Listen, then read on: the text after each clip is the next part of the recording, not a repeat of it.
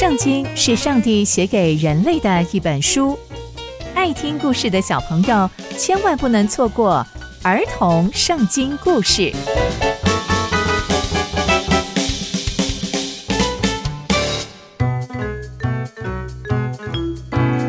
各位亲爱的大朋友、小朋友们，大家好，我是佩珊姐姐。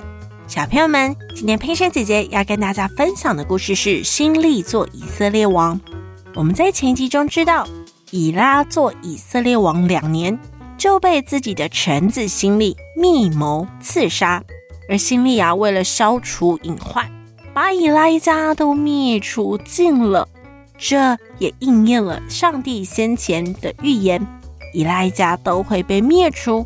那新利接续做王之后，又会发生什么样的事情呢？就让我们继续听下去吧。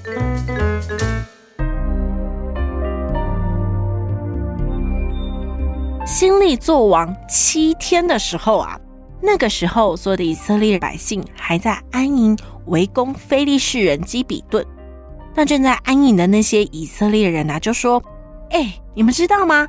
那个新利啊，已经密谋背叛，又击杀了王。哎，哇，他真的很厉害哎。嗯，可是你们服吗？哇，他们就非常激烈的讨论。于是这群以色列百姓啊，就在那一天。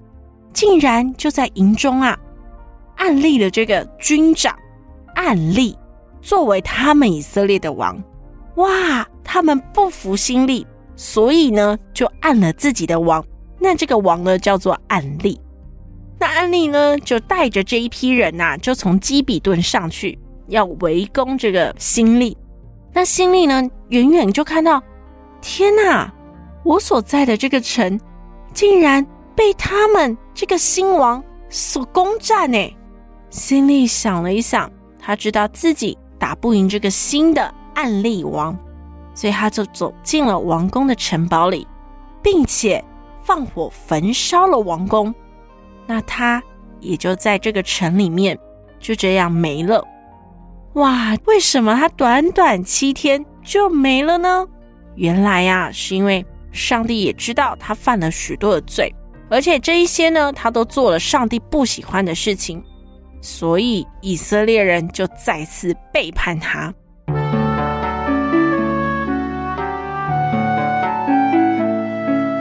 从今天的故事，我们可以知道，新利吉杀了以拉，做了以色列王之后，才七天内就被以色列百姓背叛。以色列人在营中又立了他们的军长暗利做以色列的王。接着啊，暗利就率领了许多以色列百姓一起围攻新利在的城。然而新利看到这一切的事情，就放火焚烧王宫。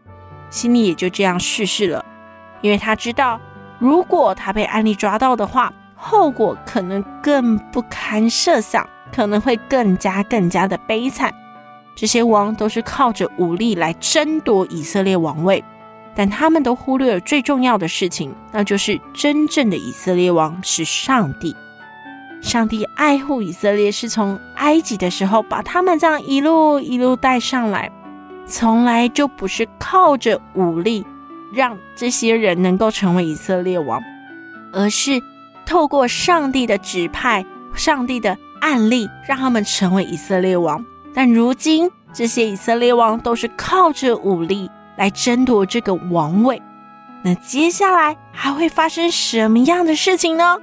刚刚佩珊姐姐分享的故事都在圣经里面哦，期待我们继续聆听上帝的故事。我们下次见喽，拜拜。